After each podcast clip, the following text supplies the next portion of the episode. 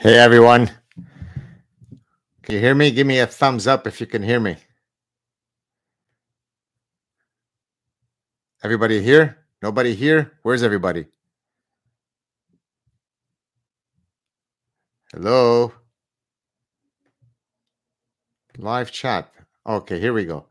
Let's go back. How you doing guys? Okay. First question from Jordan Schroeder. By the way, of course, guys, if you wish for me to answer your questions, you have to be a super chat donor. Great to see you all. Finished the semester. I'm feeling good. I'm excited. Submitted the galley proofs uh, of my book. It's now gone into press. Don't forget to pre order your copy of The Saad Truth About Happiness Eight Secrets for Leading the Good Life. So let's jump in. So, question one from Jordan Schroeder, the first super chat donor. Thank you so much, Jordan. Gad, I've heard that sex differentiated dress is something that is universal across cultures. True. What is the evolutionary basis of this? Well, it depends what you mean by uh, sex differentiated dress. There are, there's a tribe in uh, the uh, people in uh, across Europe, uh, not Europe, uh, Africa, who who actually it's the men who beautify themselves in in the way that you would typically think that the you know the ladies would be beautifying themselves. I think it's called the Gerewol ritual, if I'm not mistaken. Uh, so I think what, what the universal element is that both men and women use sex specific cues, sartorial cues, dress cues to impress the opposite sex in the mating market. But, uh, you know, there were cases where it was men who wore high heels think about the Louis XIV days, uh, because in that case you're trying to be taller. So, uh, but in general, there are certain uh, you know sex specific uh, clothing that you typically would find, but it's not quite a universal. It's maybe a near universal. Thank you for that question, Jordan. Let's move on to Bob the Terrible. Is it puzzling that human males don't guard their mates constantly, given the high cost of cuckoldry? Do intelligence and communication play a role?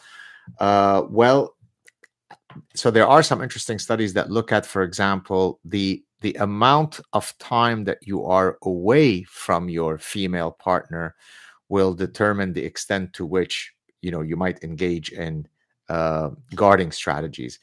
Uh, and what there is some research that shows that the amount of uh, sperm that you deliver if you like in a mating encounter with your partner uh, goes up or down depending on the likelihood of her having cuckolded you if you were away. So there are definitely some contingent mechanisms that either increase or decrease the the the alacrity with which you uh, engage in mate guarding. I would say though that probably the number one predictor of that uh, is the uh, sense of uh, s- uh, confidence that the male possesses men who uh, need to use uh, threats and violence uh, to guard their partners usually have low mating value.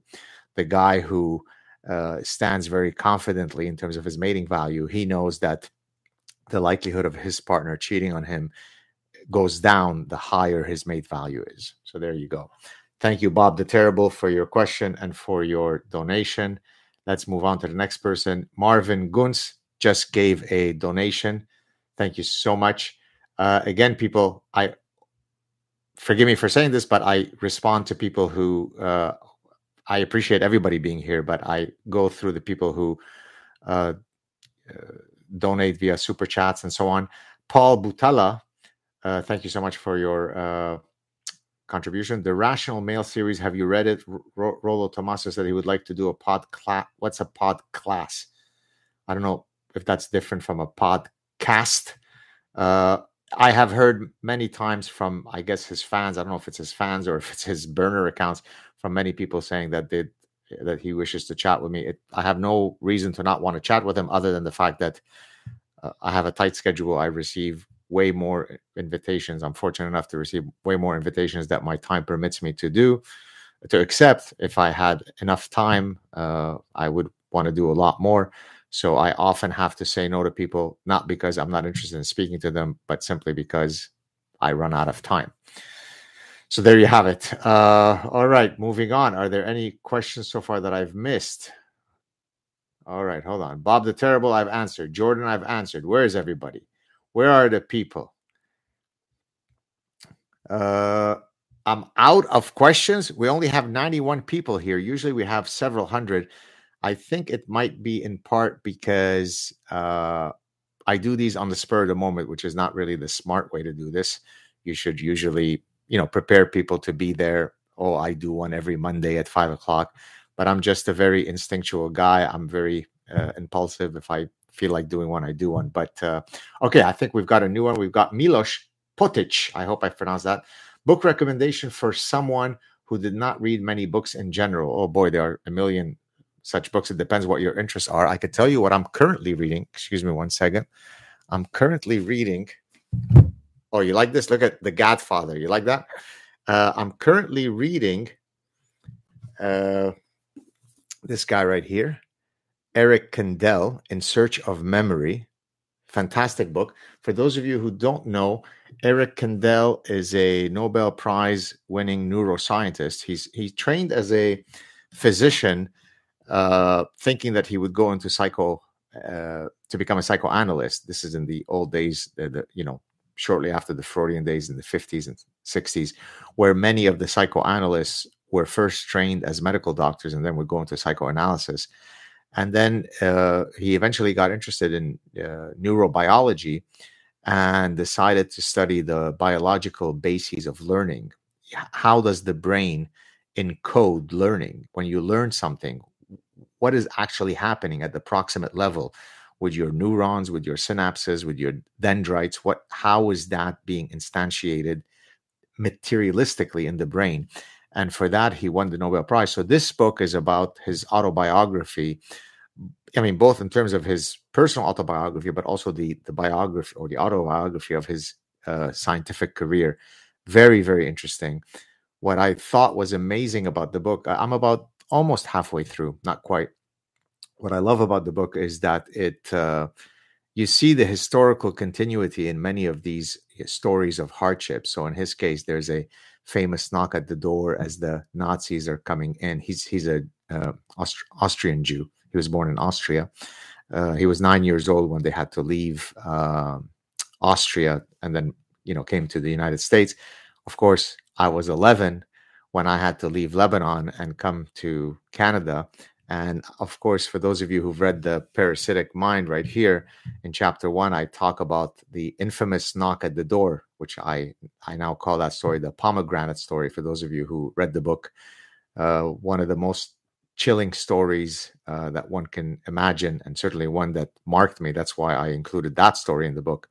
There was a lot of very difficult situations growing up in Lebanon, uh, but you know this was certainly one of the most chilling ones. And so in reading his story you know he's he's still alive by the way. He's 93 i think.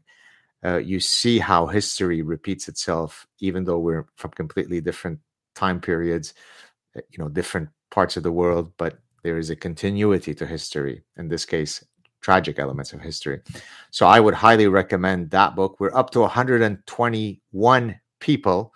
Uh, that's great. I'd like to get to you know 300 people but i'm not seeing super chats. You know a lot of people send me a million emails asking me all sorts of questions and if i spent all day doing nothing but answering questions for free i would do nothing but that. And of course that's not quite fair.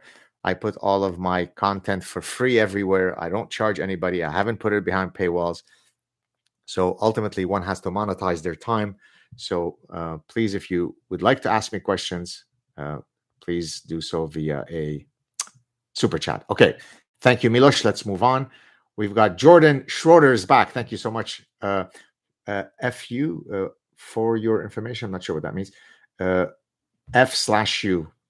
Am I too old? Am I a dinosaur that I don't know what that means? Referring to males versus female dressing differently, there's always a norm, even if different in each cultures, we always make them look different. Why? Uh, you mean why is it that we make the male dress different from the female dress? Well, I think it's some of the uh, some of the people t- in today's world might not think this is politically politically correct, but we are a sexually reproducing species consisting of two phenotypes that have different size gametes. There's a male phenotype and a female phenotype. And to the extent that we are a sexually reproducing species with sexual dimorphisms, then it would only make sense that the accoutrements that we wear, the sartorial uh, choices that we make, would be differentiated. Although, as you probably know, in some uh, authoritarian regimes, you try to create genderless uh, uniformity. You know, there's kind of a, a collectivist mind hive mindset whereby everybody kind of dresses neutrally. You even see it in some cults where they try remove some of these sex markers. But to the extent that all cultures have these uh, sex specific markers, it, it it obviously makes sense for sexually reproducing species to do that. I mean, in the context of other sexually reproducing species, you actually see those differences not in the clothes that we wear, but for example, in the plumage. So think about bird. Birds are a wonderful class of animals to study sexual selection because you typically have huge sex-based differentiation in morphology, in coloring, in uh, dancing, in uh, the the songs that they use to woo the other sex, and typically it's the males that are much more extravagant. Although you have several cases of sexual reversals where it is the females who are bigger, who collect a harem of males. So, for example, the cassowary bird in uh, Australia that looks exactly like a dinosaur, it is a sexual reversal species. It is the males that provide the greater minimal uh, obligatory parental investment, and therefore every sex difference is reversed. The males are smaller, the males uh, uh, sit on the eggs, the males uh, are less aggressive, uh, more sexually, you know, sexually choosier. So you have an exact reversal. But for most species, it is the males that are more colorful. Thank you very much, Jordan, for your two fantastic questions. Chris Panagiotopoulos, Dr. Gad, I will forgive the uh, wrongly spelled Gad. It's uh, unless you meant sad, in which case it's S A A D. If you meant Gad, it's G A D. But I shall forgive you. How possible do you find the evolutionary biology approach of social tendencies and matters to prevail, considering always the parasitic ones now? Sorry, I don't get what you mean. Let me read it again. Dr. Gad, how possible do you find the evolutionary biological approach of social tendencies and matters to prevail, considering always the parasitic ones now? I'm I'm afraid I don't quite understand the structure of the question. Uh, but if what you're saying is you know how good are evolutionary psychological explanations of social phenomena? Well they are very good. I mean the you know my whole career my academic career has been trying to apply or not trying applying evolutionary psychology and evolutionary biological principles in studying all sorts of consumer phenomena economic phenomena mate choice gift giving uh, hormonal effects of various phenomena and how those are rooted in evolutionary theory. So you can't understand anything involving a biological agent of any type, let alone a human agent, without incorporating the evolutionary angle. That's the whole point of my entire career. So of course, I think that they are indispensable. You you can't fully understand human behavior if you presume that humans uh, are somehow outside the realm of biology. So thank you for that. I, I, hope that I got to the gist of your question. Thank you, Chris, for your contribution. Let's move on. We're at 143 people. We need to get to double that. Oh, I have here not a super chat person. Good evening from Israel, Gad. Great.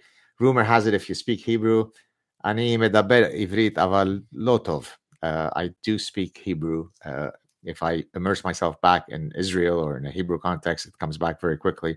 So I do consider that I speak Hebrew, but today i would say my hebrew is limited to uh, i feel tired i would like to have a sandwich. Do you want to go play soccer at the beach? So in other words i can't have a philosophical conversation or i can't have an interview about the parasitic mind in hebrew. Although i suspect that if i immerse myself long enough in a hebrew context it would come back to me quickly. Uh, okay let's continue with the uh, super chatters or donors. Anthony bentel what is your opinion on God? Wow, that's a great question, a big one. That might have required a slightly larger super chat donation for for such a question, but nonetheless, I appreciate your generosity. Marvin Guntz also just gave a donation without any questions. I truly appreciate that. Uh, so, what is my view on God? If if what you mean is, uh, I mean, literally, what do I think of the characteristics that are attributed to God, or are you asking whether I believe that God exists or not? Uh, most of you probably know that I'm not a very religious person, although I'm very much uh, rooted in my religious heritage. Uh, I, I, am very uh, Jewish uh, in that being Jewish. I mean, nobody has lived their Judaism more than I have in Lebanon, right? So, so it's it's with me forevermore. Uh, so I think one can be certainly linked to their religious heritage because uh, you know it includes many elements. There's a historical element, there's a cultural element, there is a, a communal element, there, right? Uh, but specifically God, I I'm not a strong uh, believer in God. Uh, although incident, I don't know if this is where you wanted to go with the question, but I do think that you can be very spiritual, and I don't mean in a cliche sense. I think you can you can have great reverence for things that are beyond you, that are greater than you, without necessarily rooting it in a narrative of God, in a supernatural God.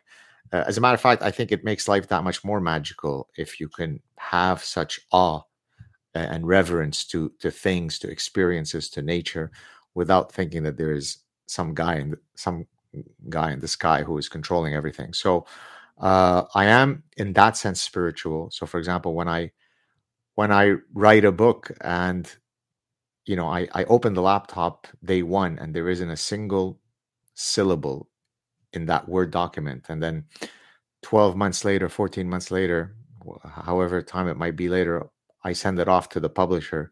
And then a few months later, we go go back and forth. Then it goes to press. And then a few months later, you guys are sending me uh, photos of you reading it in Croatia and Romania and Israel and Dubai. And uh, th- that is awe inspiring. That's beautiful. It connects us all. These ideas now spread from my brain to the laptop to your brain. Uh, so there are endless ways by which we can exhibit a, a, love for the divine without the divine being godly, if, if I can put it that way. I look at my children and my love for them is immeasurable. And that love, you can call it godly, you can call it biological, because they are the vehicles of propagating my genes. Uh, so there are many ways by which I can be uh, infinitely reverent to to life and to the majesty of life without necessarily thinking that it is godly. I hope that I've answered your question, Anthony. Thank you so much for this uh, rather deep question. Uh, okay, moving on. We're at 157 people. Let's get it to at least. Usually, I get about three, at least 300. I don't know why only 300. It should be 3,000. Oh, FU means follow up. Thank you. I was worried that FU meant something else, but it didn't seem that the per- Jordan was hostile. So thank you for clearing that up will you ever teach a 200 300 level undergraduate class i have to i just finished teaching a course well i think it's 400 level. Uh, i should mention this by the way uh, i just thought so i finished class last week and you know it always it's beautiful at the end students are lovely they appreciate but you know this past semester might have been the most moving uh, sending off i've ever had. It was just unbelievable how uh, loving uh, and and appreciative the students were uh, and and actually my daughter had come to to the last lecture so she actually got to see that and she she was very moved uh, by by the students affection for you know for the for me for the class for my efforts. Uh, so this is when it really uh, you know you work hard all semester. Sometimes it's, it's difficult times you know you're working all night to prepare a class you got problems with this student or that student but then it all comes together and it's very very rewarding. So so there you go okay let's keep going i'm looking i'm looking for those uh, we have nika melfly uh, thank you so much just a donation very very appreciated uh, let me go on here we've got uh, Oh, okay. We got some good people coming in. A few more. Okay, here we go. Good evening from Israel. Gad, rumor has it if you speak Hebrew, uh, then you have a whole bunch of מדבר עברית בבקשה, okay. Uh, well, I think I already said, אני מדבר עברית, אבל לא טוב, לא טוב מאוד. I speak Hebrew, but not too well. But uh, incidentally, I two days ago, I think, I appeared on an Israeli show uh, with an Israeli gentleman. I think the chat will be out in about two weeks. Uh, he had reached out to me several times before I finally was able to uh, to say yes. So to the people earlier who said about uh, the gentleman role, rational male, whatever, maybe one day we will hold the chat. It's nothing personal. Uh, I don't think though that he will be translating it in Hebrew. I mean, we held the chat in English, uh, but it was a very, very good chat. He really prepared well for our conversation. He asked some really uh, good questions. So I hope that you'll enjoy it. So toda rabba, haver, and uh, there you go, which means basically thank you very much, friend. Okay, we're moving on to Grinning Tiki 220.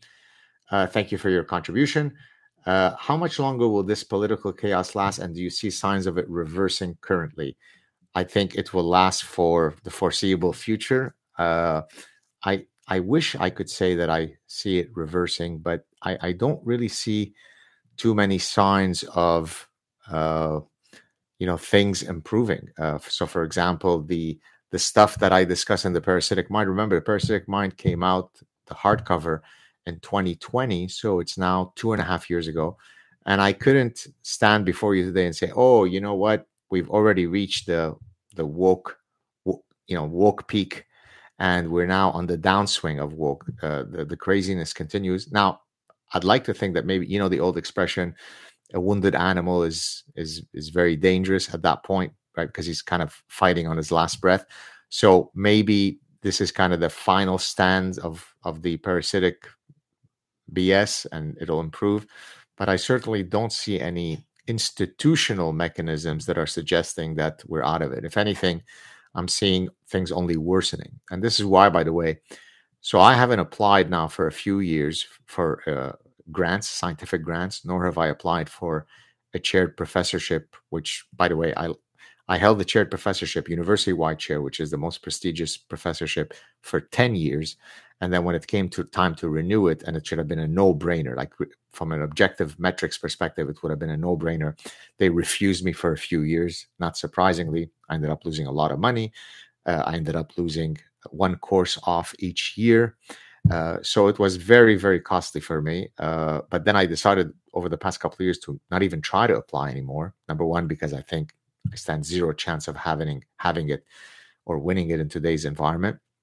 But number two, I wasn't willing to do the diversity, inclusion, and equity statements. I thought it would be quite hypocritical of me to, you know, be the guy who is, you know, fighting against parasitic ideas, but then when it comes to my career, to simply play along the game of parasitic nonsense. Uh, so that's actually one of the reasons, by the way, why it's important for you guys if you support my work to pre-order my book. Again, I'm not I'm not trying to sit here and grovel at you, but you know, time is money, expertise is has to be remunerated. If you support my work, again, I do all this, you know, for free.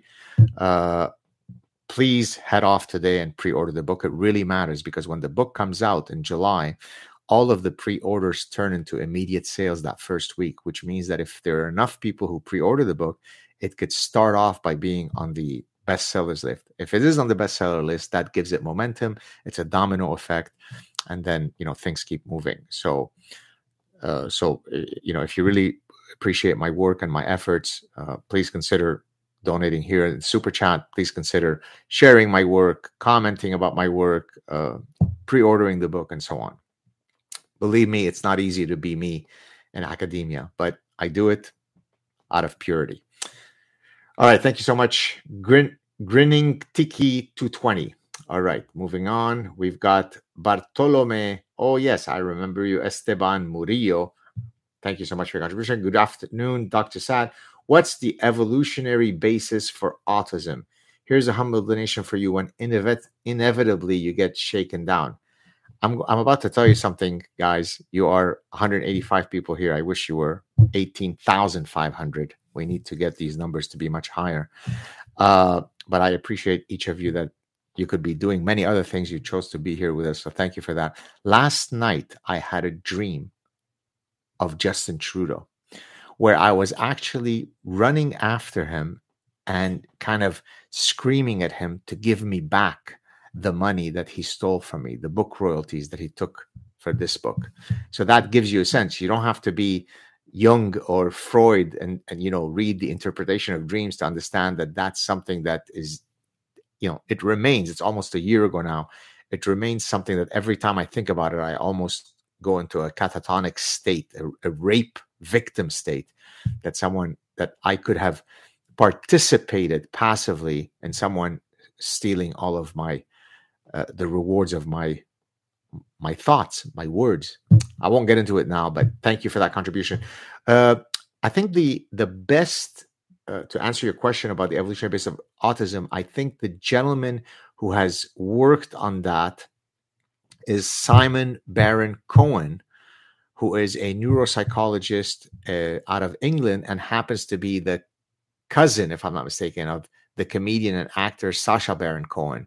And so, if you would like to look at uh, some of the, uh, you know, I, I, do believe that he he does try to link some evolutionary explanation to autism. I would recommend that you uh, check out uh, his work. If I'm not mistaken, more boys than girls are likely to suffer from autism, and there is some sex specific differentiation that causes that. I, I don't remember the exact argument, but I think it's, si- it's Simon Baron Cohen who who is the the leading guy to answer that question for you. So if you do a, a, quick search on Google, you'd be able to get that answer. So there you go. George Bingham, uh, thank you so much for your contribution. Hi, Dr. Saad. Looking back on your esteemed career, what is the most surprising, unexpected result from a study research that you've performed? Wow, what an amazing question. Uh, so, if you mean by surprising or unexpected, uh, that would obviously be something that was contrary to what uh, I had hypothesized a priori.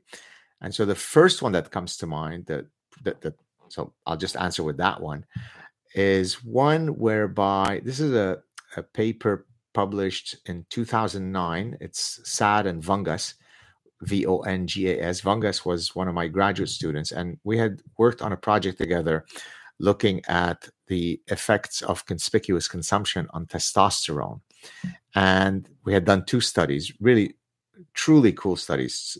You know, some of the uh, you know the, the the my some of my best scientific work. Uh, I mean, although I'm frankly proud of all of it but because it was a study where we we didn't it wasn't oh imagine yourself engaging in this behavior in study one we brought in young men and then we had rented a porsche and then we had also gotten a beaten up old car and gotten young men to drive both the Porsche and the beaten up old car in two environments, either in downtown Montreal on the weekend where everybody can see you, either driving the loser car or the high status car, and then on a semi-deserted highway where you don't have the audience effect. Uh, anyways, it's a, it's a big experimental setup. In study two, we looked at what happens to your testosterone level when another man is showing off. And one of the surprising thing, I mean, there are several surprising uh, effects in both of these studies that we weren't expecting, but I'll, I'll mention one. Uh, it turns out, for example, that young men, their testosterone level increased very highly, both in the when driving a Porsche, both in the downtown and on the you know semi-deserted highway. We of course thought that testosterone would go up more in downtown where there's a greater audience, right? To the extent that you're more likely to be engaging in sexual signaling when there's an audience of young women looking at you driving the Porsche, then that will create a, even a greater increase of my testosterone. And what we found is that if I remember correctly, in both conditions, testosterone of men increased. And the reason for that is probably because the young men are coming from, you know, they're probably, you know, taking a bus usually to school or riding their bicycle. So the fact that you put them in, in you know, you you you you imbued them with such high social status so quickly, driving a Porsche, irrespective of the condition, that caused a huge spike in their testosterone. So that would be certainly one example of a very high profile study, had received tons of media mm. attention and a lot of scientific attention, where a priori we weren't expecting that. Which, by the way, speaks to an important point to any of you aspiring scientists. never, never scam or commit an ethical violation, right? We didn't go back and change uh, our hypothesis to fit the data. Once you commit to a hypothesis, that's it, that's locked in. Now, this shows you that even though in some cases you get results that are not, you know, congruent with what you had a priori hypothesized, there's still great value in the work as long as you hopefully have a, in this case, a a, a, post hoc explanation of why the results came out the way that they did. Uh, and in study two, which I won't get into now, there were also some uh, surprising results. Thank you for that really great question. Really appreciate it, Mr. Bingham. Moving on, we got Anthony Bentil. Oh, just a nice donation with with some kind of icon. I'm not exactly sure. I guess it's somebody wearing glasses. Thank you so much. We're almost at 200 uh, uh, people. Let's get it up. We're only 30 minutes in. Let's see if we can get it up to 300, 400 more. I have Asperger's, uh, and it has ruined my life. Why has such a maladaptive brain deformity not been weeded out via the evolutionary process?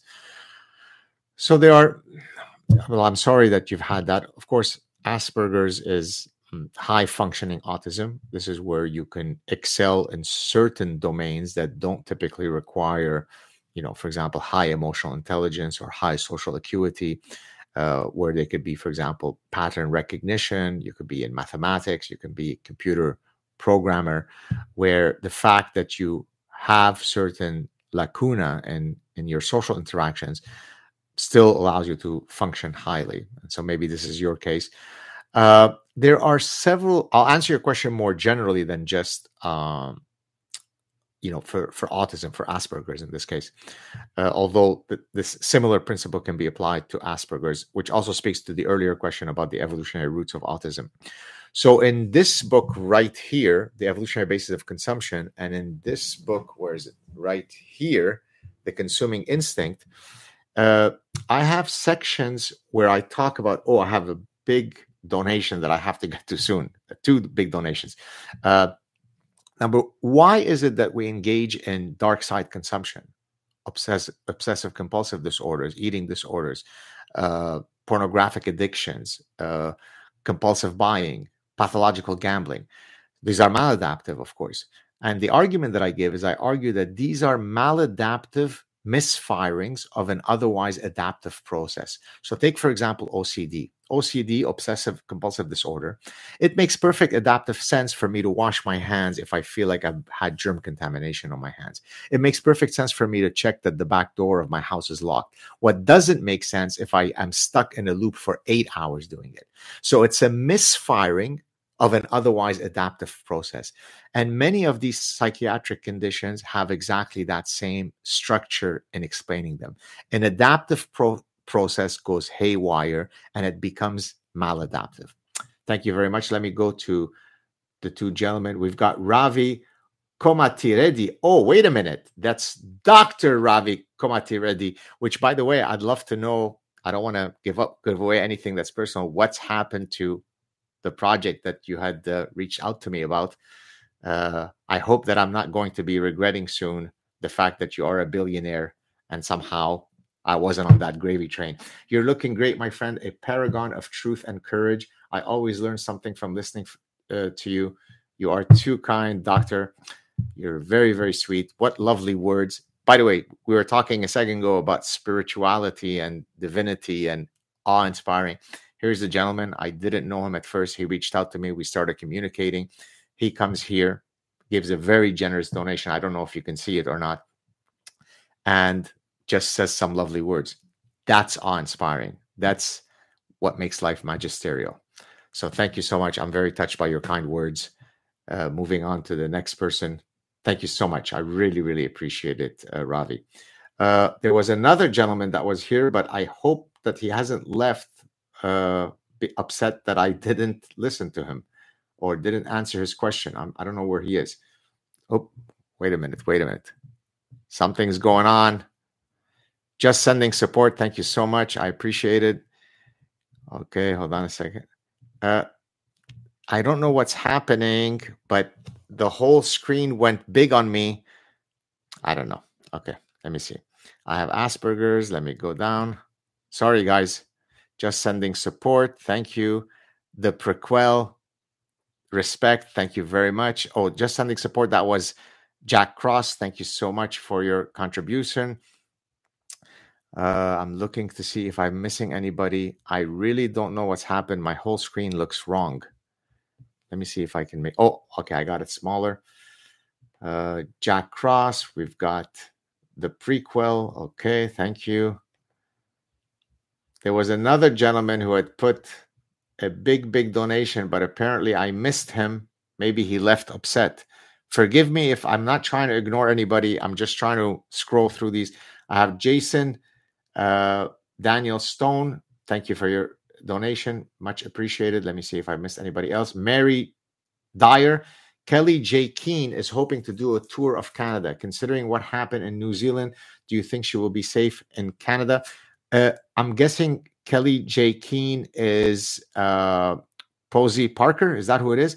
If that's who it is, uh, I'd like to think she'd be safe, but you know the lunacy. Uh, if if you're talking about the yeah, the woman. I think that's who you're talking about. The woman uh, who got attacked in New Zealand, so on. By the way, I've been on her show. If I'm thinking it's the same person, uh, I think she'll be okay. But you never know. The, the woke are insane.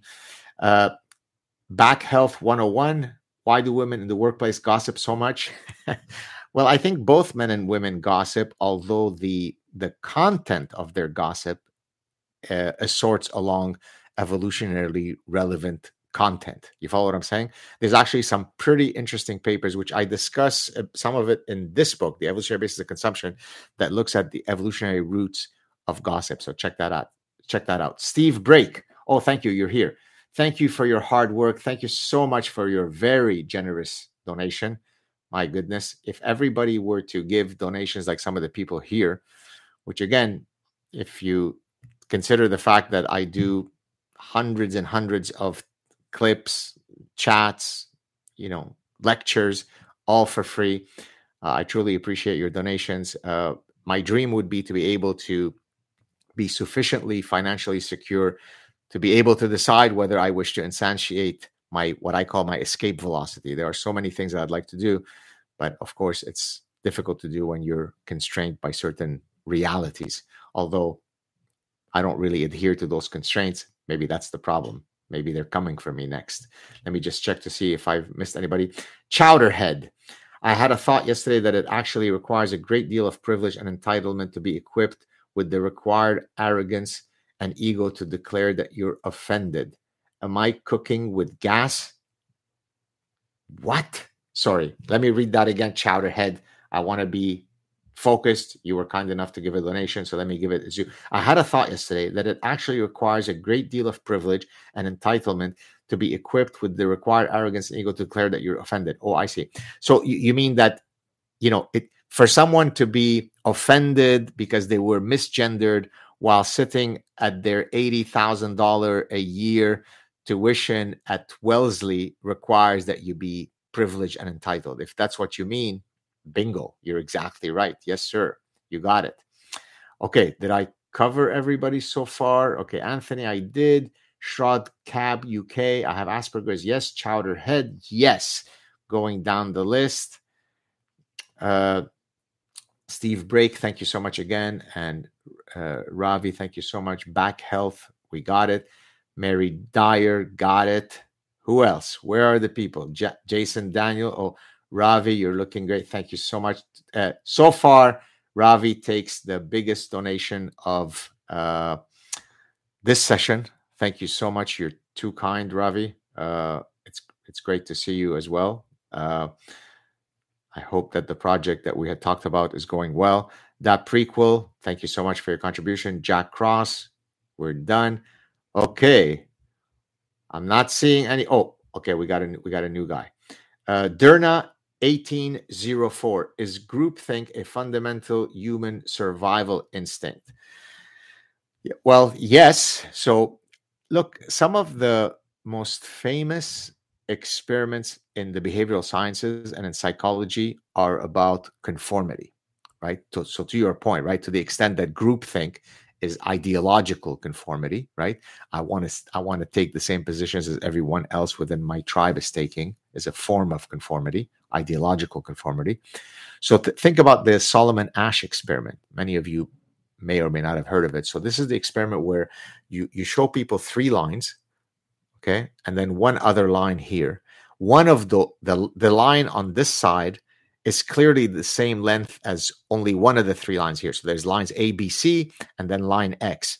Line X is clearly the same length as line B. So anybody who's not blind would be able to see that. Yet the point of the experiment is to see what happens if you ask, let's say, eight people to tell you which of the lines A, B, C is the same as X. And the first seven are fake subjects, they're Confederates, and they give, they utter the wrong answer. Can you get the eighth person to completely go against his eyes? And again, these are very unambiguous stimuli, right? They're not, it's not as though it's fuzzy, it's gray, it's very clear and yet you can get many people to go along. And so, yes, there is an evolutionary argument to be made for why we are a social animal. We don't wish to be ostracized from the group.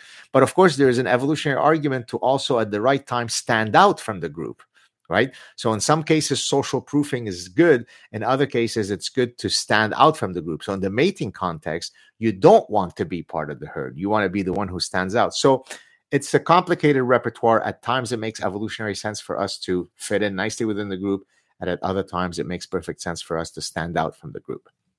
We have another uh, donor. We have Rasmus Roivsved. I hope that I've answered that correctly. The number seems very high, so thank you for that donation, but it comes in a foreign currency, so it could be either incredibly generous or 14 cents, but irrespective, thank you so much for being here. Dear Dr. Saad, you clearly had great success in the wife department. I have.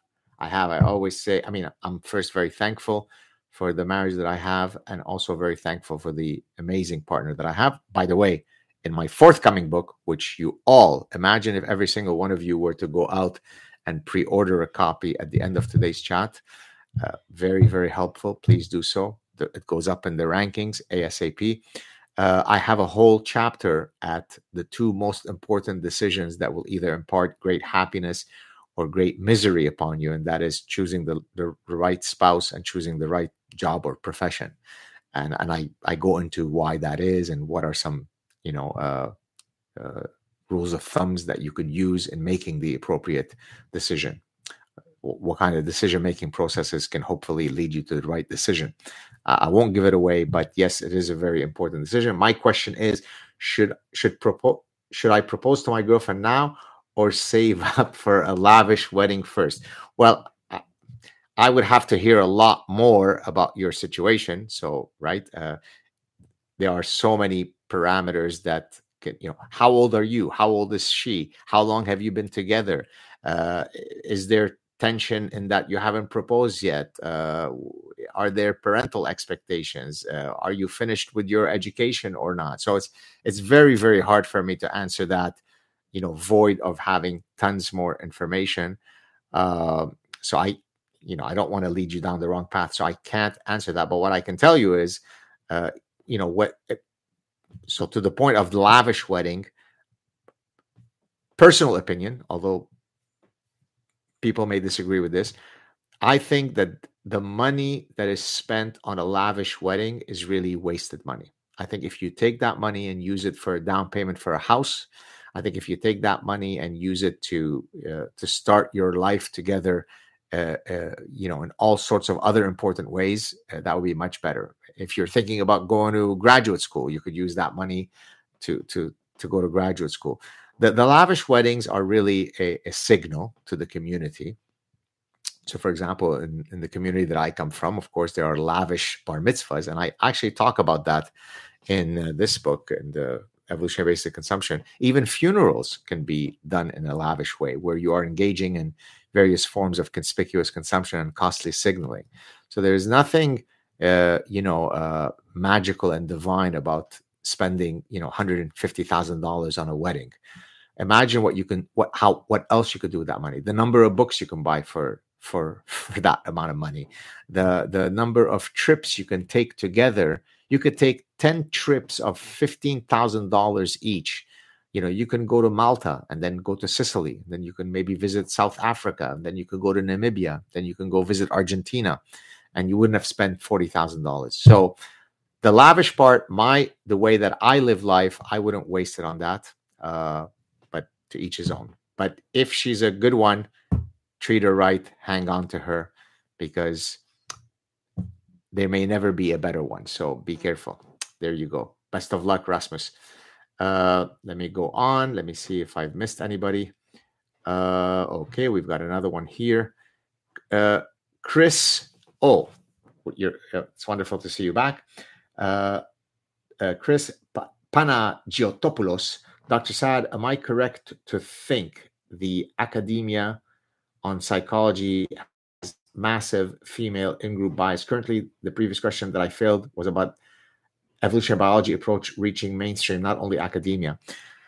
Uh, well, I mean, one of the reasons why I do all of my public engagement uh, is precisely because I would like evolutionary psychology to become part of the the toolbox of all people. You know, we have what's called folk psychology, right? Folk psychology, just like you have folk biology or folk physics, is sort of the the way the average person when they walk around the world what they think about these topics you know what's your folk physics about how a projectile should move or behave. What's your folk psychology about you know why people do this? So it's what it's it's the layperson's understanding of different phenomena in, in nature whether it be human phenomena or you know physical phenomena. Uh, and and of course many people are not uh, familiar with evolutionary explanations. Now, in some cases, they know these explanations innately because they are themselves Darwinian beings. So they have an intuition that is exactly correct, but many times they don't. So, for example, if I ask people, what do you think is the number one predictor of why there might be ch- uh, childhood abuse in a home? And I sit back and I listen to all of the, you know, uh, predictors that my students will give well, none of these are remotely as close as predictive as whether there is, you ready? I, I've discussed this before. Some of you may know this explanation. If there is a step parent in the home, it's a 100 times greater factor in terms of its predictive in its predictive power than the next factor in predicting whether there is child abuse in a home. And of course, there are very clear evolutionary reasons why a step parent may be differentially harmful to their step child than say a, a biological child. So there are, there's great value in understanding uh, evolutionary principles. And when when when I first come to class, irrespective of which course I'm teaching, could be an undergraduate course, could be MBA, could be a MSc, meaning Masters of Science, or could be a PhD course. I always tell students the the yes, I'm going to be teaching you about evolutionary psychology, but it, eh, you know many times it's it's as related to consumer and economic decision making but no i'm actually going to teach you i'm going to give you a universal explanatory key to teach you why our human nature is the way that it is. How you use it could be in many different ways. You can use it to explain why you were jealous at the party when your wife or husband was speaking too long to that woman. You can use it to understand why people fight for the corner office with the most windows. You could use it to explain why you know your menstrual cycle causes you to be more likely to gain weight in certain time periods than others. So there's an endless number of ways that you could apply. So uh, the reason why i go on shows like joe rogan I mean, other than he's a fun guy to talk to is because by going on such a show i can reach 10 20 million people in one shot. And the reason why i do these chats the reason why i started my channel my podcast is because i i don't think that academics should be speaking only to other you know fancy schmancy academics they should try to excite the public about the work that they do. So so yes i think there's a lot more work to be done and hopefully i'm doing my part. Uh, am i correct to think that academia uh, has a female in-group bias? Well there certainly is a, an increasing number of women in many many disciplines. Uh, as i've explained uh, in various uh, places uh, if you look at uh, male to female ratios at the associate level. Associate means like half a bachelor's, bachelor's degree, master's degree, and doctorate across five racial groupings. So that's that's a that's a, a, a five by four matrix. Okay, so there are 20 cells. In every single one of the cells, women outnumber men. And yet we still hear the bullshit about we need to be better allies to women. Yes, it is true. There was a time when women were systematically discriminated against in university settings. That's no longer true. So a decent, honest person revises their positions in light of new realities. But no. So not just in psychology, in, in countless disciplines, you have a now a huge female uh, lopsidedness, and just in terms of the numbers. Now, I don't care whether it's more men or more women or more uh, purple people or short people or tall people. I just think that there shouldn't be uh, mechanisms whereby you systematically discriminate against one people. We used to discriminate against women in the past. We certainly discriminate against men today in all sorts of ways. Both of these realities were wrong. Pick the best people, irrespective of whether they ovulate or not. All right, let's move on. Who else we got? Okay. Did I miss anybody? We got Chris, we covered him. We got Rasmus. Maybe Rasmus has left us and has gone to propose to his lovely girlfriend. Who knows? Hi, Gad. You want FU money? yes, I do want FU money, actually. And uh, I'm not seeing your donation. It's not helping to, for the FU. I, I want FU money not so that I can tell people FU, but I want FU money so that I can trace my trajectory in complete freedom. A few days ago, think maybe yesterday, PragerU, some of you may know it, put out a, a thing, you know, what would money allow me to do? And then they ask you to fill it out. And I, I wrote, it would grant me the freedom to fully instantiate all of my creative impulses, right? Oftentimes, you want to be working on the next book, but oh, you can't now because you're busy teaching, or you've got too much administration, or you've got to go through 50 um, PhD candidate files, or you have to do this, or you right. So in a given day, I have you know 600 different things that I have to do. Many of those things I love. Some of them I love less. I would love to be able to have enough money to fully decide to do only the things that I wish to do. So it's not it's not fu money so that I could show off or buy a fancier car or a bigger house. It's so that I can just you know life is short. Every moment is truly precious, and if you could spend your time doing the things that matter most to you, uh, I think you're well on your way to being happy. Something that I definitely discuss in my forthcoming book, "The Saad Truth About Happiness." I hope that you will check it out. Okay, Let's see if we got anybody else that I'm missing. Nobody else. Okay. Have you been to the UK? Greetings from Wales. Yeah, I have been to the UK. Thank you. We just got two donations, which I will answer in a second. Uh, I've been only once to England, and interestingly, earlier today at 11 o'clock in the morning, I spoke to someone on Zoom to appear to be a, a headliner at a very, very big event in uh, London, England in September. We're still discussing the details. If I do end up going, I will certainly announce it and hopefully I'll see you there. Uh, last year, I very much regretted that I, I had been invited to be uh, a, mem- a, a, participant in the Oxford Union debates, which is a very beautiful, prestigious forum. Uh, on the side of, you know, has wokeness gone too far? And some of you may have seen that uh, Konstantin Kisin and someone else, I think maybe James Lindsay, were there. Uh, I'm, I'm, glad they were there, and I'm sure sure they did a great job. But I was supposed to be on the. I had been contacted very early, and I didn't end up going because it, it conflicted with my teaching schedule. You see, talking about having FU money, and also, frankly, they weren't. Never mind that they weren't offering any money for me to go there they expected me to pay for my own way there. Now I don't I didn't have any research funds that would allow me to do that. So I wasn't going to spend you know money from my mortgage to go to Oxford. So hopefully if I do end up going to this event next year maybe I can also go to Oxford. So I'm hoping to to come back to England soon. John Ulrich, thank you so much for your uh, contribution. I'm the program chair for local university EE program. What is EE? electrical engineering program. Okay, I have the opportunity to become a dean of the school, but I'm interviewing for industry work. Am I jumping out of edu- education too rashly? Well, it's it's difficult to to know, right? I, would have to know so much more about you, how long you've been in academia, what's your trajectory in academia, why would you consider leave? So it's I, I can't answer that, but more generally, you know, I'm always uh, I mean, if I can put it that way, heartbroken when people decide to leave academia or n- not even enter academia because they're you know concerned about the, all the parasitic ideas and stuff. We we're losing tremendous amount of brain power and and potential talent and prospective talent because people realize that it's insane that you can't say a word that's out of place. I mean, not as you know, I'm I'm a unbelievable anomaly in academia, uh, and even some of the other people who supposedly are irreverent professors who you know speak their minds they don't if i may say they don't nearly speak their mind as much as i i probably tweet more on a monday morning than most of the so-called irreverent professors do in their careers.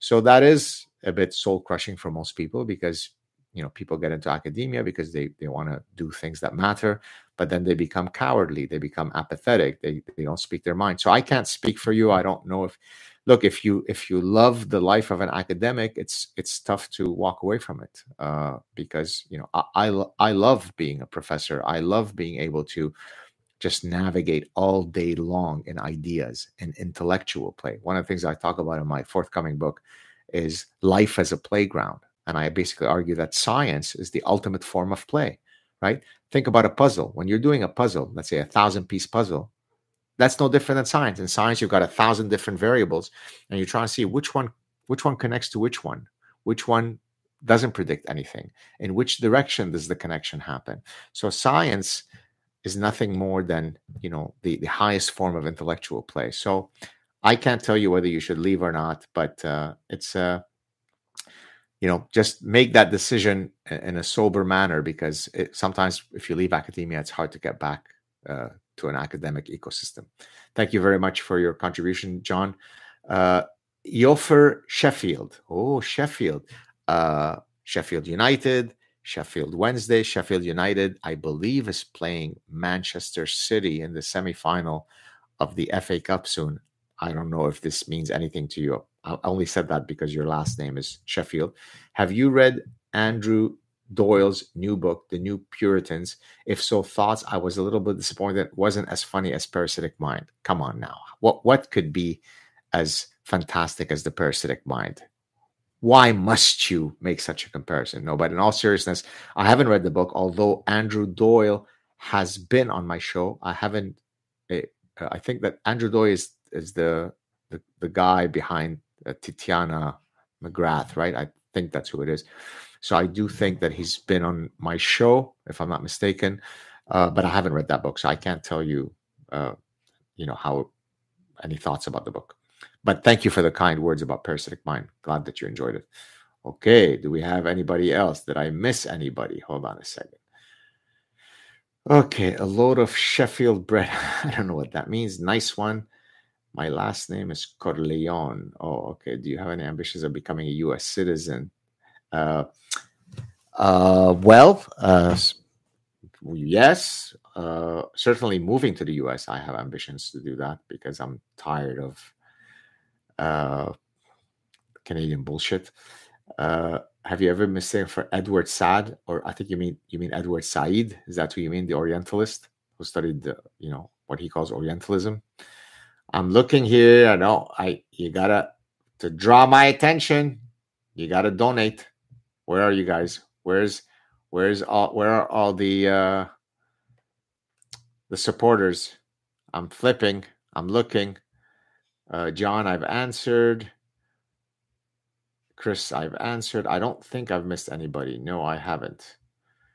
Okay, well, we might be done earlier than I thought. Okay, oh, we got a new we got a new person. Michael Mar Marmorstein. Hi, Gad with an exclamation point, but misspelt of God. It's impolite for me to point out that you misspelled it, but that's okay. Gad, G A D, last name S A A D. The reason why I'm correcting you is because sometimes when people then go to search for, let's say, follow me on Twitter, if they misspell it, they won't get it. So it's Gad, G A D, last name S A A D. So, hi, Michael. Love your perspectives. Thank you so much. How do you distinguish postmodern music from unusual music that is just an, an unacquired wow what a good question. So postmodern music at least in the way that i understand the term postmodern music postmodern art and so on is that really there are no rules right? So uh, it's just you, you know you can do anything you know because it's all subjective just like postmodernism as a philosophical as a quote epistemological movement says that there are no absolute truths postmodern art or postmodern music says that there are no you know absolute aesthetic standards right art is subjective music is subjective uh, so your question is a great one because what you're saying is you know, in some cases, you think that something, forgive me to my Scottish followers, but I love the term. I have appropriated, at, I now own that term. Sometimes you have postmodern music that is shite, and sometimes you have music that is not postmodern that is equally shite. How do we distinguish between the two? I think postmodern music follows no structure. I'm not a musicologist, but in other words, you could have anybody doing any random stuff, acting like a buffoon, as I've seen in some posts, I've actually posted maybe a year or two ago this incredibly ridiculous postmodernist gibberish where they're doing like breathing and screaming and and that becomes a form of postmodern music that's just nonsense right that's just you know full auditory profundity right whereas uh you know most opera to me is pure and utter shite okay most opera is just heavy metal music for people with a progressive lisp. You see how I'm now sophisticated, right? A lot of it is just screaming. But I can understand how it can have an acquired taste element, right? Uh, if you understand the context, you understand the history, maybe if you habituate to some of the nonsensical screaming, it can be good.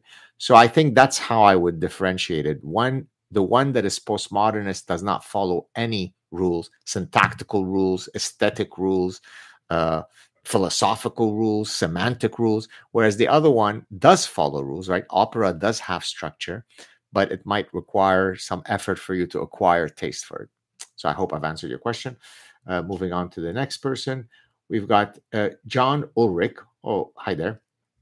Uh, in our college, anyone who deviates from this, this prescribed DIE ethos, I'm glad you used that acronym. I don't like when people use the other one because DIE is very apt. DIE, diversity, inclusion, equity. DIE is a death spiral. It's a it's a cancerous ideology. It's where meritocracy goes to die. So I'm glad you used that. In our college, anyone who deviates from the prescribed DIE ethos isn't part of the team. I would have to knuckle under if I became dean. I hear you, but guess what? Imagine if you are the one who has the courage to say, "No, I'm going to be the guy who uh, is the agent of change. Historical people are those who do stand up.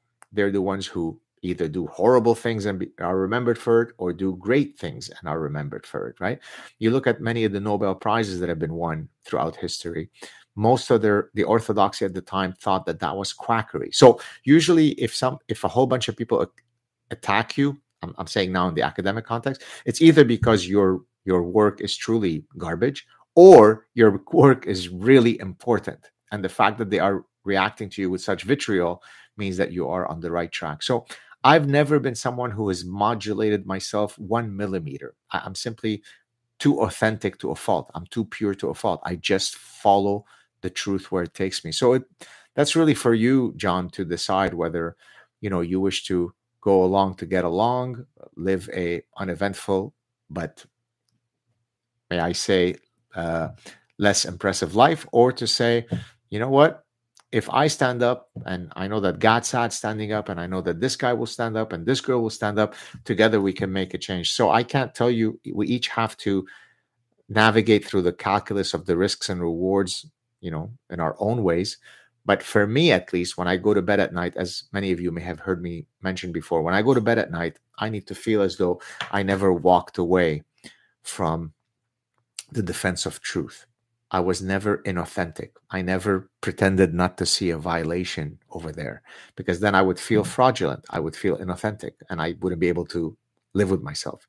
So I think that if you live by that ethos, then the decision will be made for you. Again, I don't want to make any decisions on your behalf, but I'm giving you my advice if if I were in your brain, but of course I'm not. Thank you, John, for that contribution. Uh, moving on here, we've got Matthew Phillips. Thank you for uh, your contribution. I am sad I dropped out of my bachelor's in education, in adult education, but the professor kept teaching me how to be a better white man to minorities, like our prime feminister. okay, so I'm guessing that you are Canadian. Uh, I still got a job teaching ESL, English as a second language, but don't want to pay to learn racism. See, this this is the kind of stuff that breaks my heart. Here is Matthew Phillips, a guy who's trying to get an education, trying to do the right thing, try to do something, and then he he gets so he drowns in parasitic ideas. All of these ideas covered in this book, he drowns in this stuff. He says, "No, I, am not willing to play along." And then, look, I can understand. He says, "I'm not paying for this garbage. I don't want to be."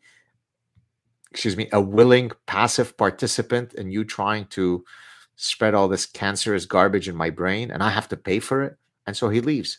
Now he leaves, and then this next person leaves, and this next person leaves, and suddenly the the the brain drain, but in, in this case, the brain drain is not all the brain drain is leaving from Canada to the US.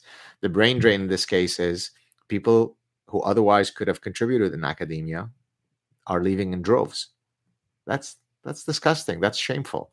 Imagine if there was a mechanism where all great soccer players or potentially great soccer players are leaving and not becoming soccer players for reasons XYZ. Then whatever you'd be watching on soccer wouldn't be the best players possible. So I'm sorry that you went through this, uh, Mr. Phillips. Uh, but again, just like for the previous gentleman, John Ulrich, maybe you can be a contributor to change. Uh, I can understand the desire to walk away but if we all walk away, then the whole system crumbles. That's why I stay. And that's why, though, I always ask for your support. Please support me. Uh, if you have any questions or comments that you'd like me to address here, we still have a few more minutes. Please consider supporting me. Okay, we're going to Travis Bristow. Through your excellent skill in intellect and debate, have you ever successfully changed the mind of a third or fourth wave feminist? What a great question. Many, many people I'm, I'm, you asked me the question, so I'm not trying to uh, brag, but I have uh, changed many people. As a matter of fact, I just this morning I haven't replied to her yet, but I received a just a lovely email from a student who just finished the course with me. Who said, you know, I first came into the class and I would hear some of your theories and I would be angry. Like, right? She was triggered for whatever reason because I was talking about evolutionary psychology, sex differences, who knows what was upsetting her. But then I had an aha moment. I completely changed. Now I realize, you know, she said some amazing things. I talk about your stuff uh, at dinner parties. So, I mean, that's why I do what I do, right? If if I thought that there was no way to penetrate, you know, people's cognitive and emotional obstacles, then there'd be no point doing any of what I'm doing. So, Uh, yes, I've changed many, many minds. I've changed people's minds when it comes to, you know, how much they loved Justin Trudeau. And then they say to me, oh my God, I wish I had listened to you. You, you know, that's that's why I do what I do, right? Which is to create new knowledge, spread knowledge, spread good ideas. Actually, the festival that I'm going to in London, hopefully in September, is all about the spread of good ideas. So, so Travis, yes, I have changed many a mind. Thank you so much for your question. Okay, moving on to uh, Rasmus. Oh, you're back. Great. Did you did you did you send in? Uh, did you go down on your knees? Not yet. You're still here.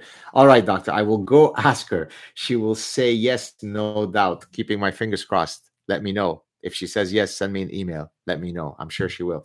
Are rituals like weddings just relics of the past, or do they have a proper function? They do have a proper function, right? It's a way to uh, announce to the community that these two people are now off the mating market. It's a way to uh, for the two families to get together. Uh, there are all sorts of functional value that comes from having the ritual. All I was saying to your earlier point is you can meet all of those functional values without spending $80,000 or $120,000 unless your precise goal is to engage in very extravagant, showy, conspicuous consumption to show that you are top dog. But most people end up going into great debt so that they can show that you know they're lavish and important. So, so yes, there is value in publicly ce- celebrating your union, but you can achieve those things without having it being you know uh, ostentatious and lavish. Thank you so much, Rasmus. Best of luck send me an email. Let me know. You just have to say, This is Rasmus. She said yes. And, and I'll be happy for you. Okay, moving on. Uh, Travis, I've already answered. I'm going now to Andrew. Thank you so much for your contribution. Are you familiar with the theory of the quote, the slow cancellation of the future, close quote? Uh, no, I'm not. It seems to be depressingly true, with the only exception being the acceleration of woke ideologies in all forms of cultures. So, are you familiar with the theory of the slow cancellation of the future? I'm not familiar with it, but what I'm gathering from this is that what you're arguing is that the the woke parasitic ideas are not slowing down; they're accelerating. Uh, and and I, as I said earlier, when someone said, "Do you do you see this ending?" and I said that unfortunately I don't yet. I think I'll have to thus far agree with you that yes, woke ideas continue to proliferate. But if we take a slightly longer term view, I think that that all of the parasitic stuff will lose at the end. It will be eradicated. The, the, there will be an autocorrective mechanism whereby the better ideas will win. The question, though, is that you have to kind of fasten your seatbelt and be patient and fight over the long haul, right? So, in the same way that it took depending on the idea pathogen that I discuss in the parasitic mind, postmodernism, cultural relativism, militant feminism, social constructivism, each of these idea pathogens, you know, depending on which one we're talking about, could have started about 80, 90 years ago up to 40 years ago. So, so but it's taken many many decades for these ideas to become normalized in hr departments in hollywood in politics in journalism right? It wasn't overnight that those ideas what you had to do is you had to, you had to inculcate many generations of of students with all this bullshit so that when they went out and became our leaders and our politicians and our CEOs they they were completely parasitized by this bullshit. And I'd like to think that the inoculation against these ideas won't necessarily take 40 or 50 years, but the battle won't be won, you know, by next Tuesday. It, unless there is truly a unified, you know, concerted effort by the silent majority to speak together all in one voice. And then I think we can truly accelerate the speed at which we defeat the bad ideas. The problem is that most people don't wish to speak out, and so it'll be a long, drawn out, you know, war of ideas. Thank you very much for your question, Andrew, and for your contribution. Moving on to Corey Cassell. Thank you so much for your contribution. Hi, Gad. I respect the clarity of your thought. Thank you. You're very kind. Wondering if you've seen Megyn Kelly describing her son's school where kids are asked to show count of five fingers, how heteronormative they would they feel today seems insidious in my humble opinion. Well i haven't heard about that specific example but i do receive from countless fans from around the world typically from north america uh, all kinds of horror stories of some of the woke nonsense that's happening at the children's school. I, I haven't heard about that particular one but i can certainly tell you that i love Megyn Kelly I, I love her precisely because she uh, she's an exemplar of the type of mindset that we need to win the battle of ideas. Right? She's uh, she's both incredibly eh, beautiful and feminine while ha- and she's actually said she said that you know she used to be a tomboy and then she grew up to be quite feminine uh, she was too modest to say that she's beautiful but she is but yet she's got many masculine traits. She, this is in her words, where she, you know, she fights hard. She's she can be she can be unforgiving. Not that only not that it's only a masculine trait to have that, but you know, typically it's associated with with uh, you know sort of this aggression, uh, not physical, but you know even ideological aggression uh, is associated with more you know masculinity, and you know she's irreverent. She doesn't she doesn't she suffer fools gladly, and I think that's why her and I get along so famously well. I've been on her show twice. She's been on my show once. Uh, the people who are here today might be the first, although I think I put out a tweet to announce who my endorsers for my forthcoming book are. She's one of them. She wrote a fantastic endorsement, fantastic blurb for my forthcoming book. So, for all sorts of reasons, uh, I'm a big fan of hers. She's funny, she's intelligent, she's well prepared, she's lovely, she's beautiful. Uh, so yeah, it doesn't surprise me in the least bit that regrettably her son has to uh, you know how heteronormative. So if if if five is the maximal or 10 so this is how heteronormative i'm feeling today. Uh, although some of you may have seen that i recently announced i came out on my show. I came out as a gay man. I don't know if you saw it because it turns out that my biological female wife right? She's female you know biologically uh came out to me and said that she self-identifies as a man. And i and we both we all know here in this in this room that all you need to do is self-identify as sex and you become that sex. So she self-identifies as a man therefore i'm a gay man because that's it. She is a man right? The fact that she doesn't have a penis doesn't make her not a man. Just like if you have a nine inch penis you could still be a gorgeous woman. So imagine now how high i score in victimology poker when not only am I a childhood war refugee, not only do I have this gorgeous, glorious olive skin, I'm a brown man from the Middle East, war refugee, childhood war refugee, Arabic Jew, but I'm now a gay man. I win. You can't lo- dislodge me from the hierarchy of victimology. Okay, we've got who else we got? We got Theophrastus 3.0 with a beautiful uh, icon of i'm guessing i don't know if that's if there is such a philosopher i'm afraid i don't know who that is theophrastus sure i know who that is i appreciate your ability to cut well first of all thank you for the contribution i appreciate your ability to cut through the meaningless sophistry that seems to dominate our politics and culture these days if woke re-education camps become a thing I I hope we're in the same gulag. Yes, yes, you seem like a lovely person. Uh, you know, I'm so glad that you said this because I despise faux profundity. I despise what you're calling here meaningless sophistry. That's why I sometimes can appear, although I'm I always do it in the in the best of you know light, best of spirit. Even when I attack someone, I do it, I think, politely, playfully. There's always kind of a a, a, a, a twinkle in my eye but I despise some of the public intellectuals who are super smart. You see how I'm I'm doing with my progressive lisp. You see that? You see, you have to tighten this. My brother used to say, tighten, tighten it, right? So a lot of the meaningless sophistry that you get, the faux profundity, precisely comes from scammers, uh, falsely profound people who have to engage in this, as you say, meaningless sophistry because that allows them to appear profound. People who have really good ideas don't have to engage in that. That doesn't mean that I don't have a very large vocabulary. That doesn't mean that I can't be very professorial. I mean, I just came back from Stanford and USC. It doesn't get more prestigious.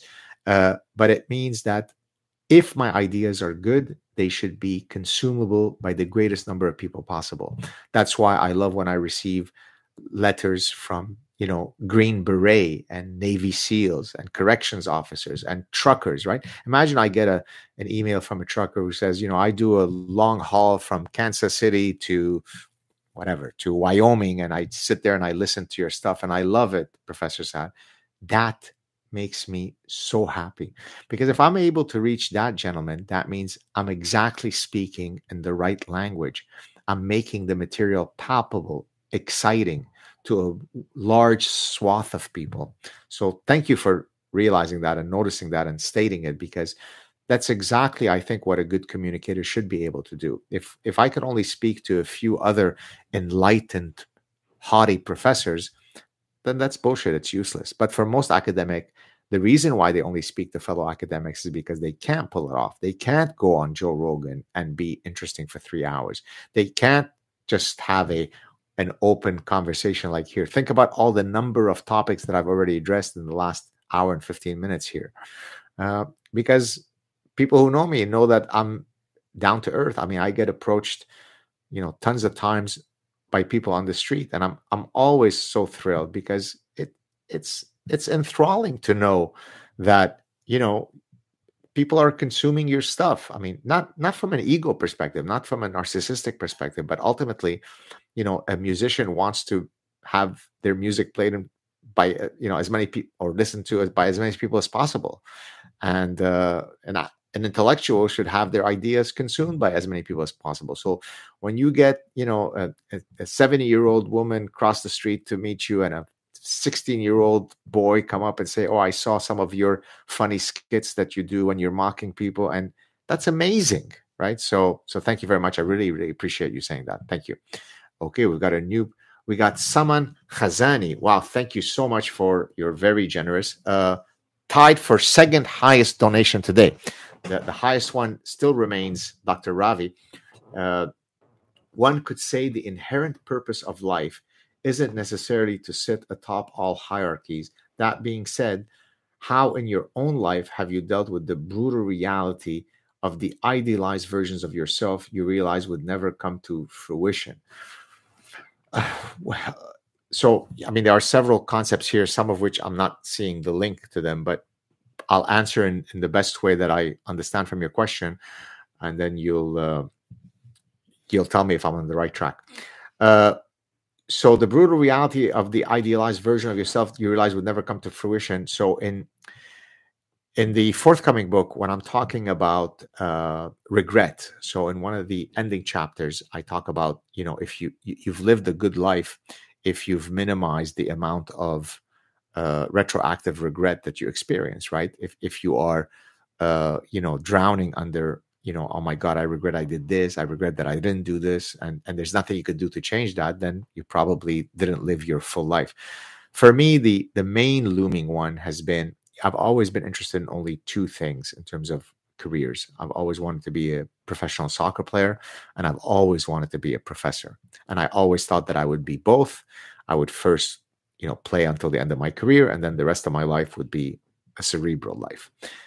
And as it turns out, both because I had a very, very serious career ending injury and Canadian Championships 1982, but also for other reasons, I wasn't able to meet that fate.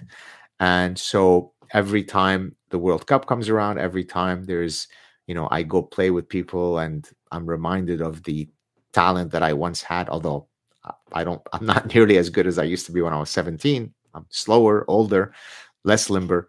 I can't accelerate as much. I can't run as fast.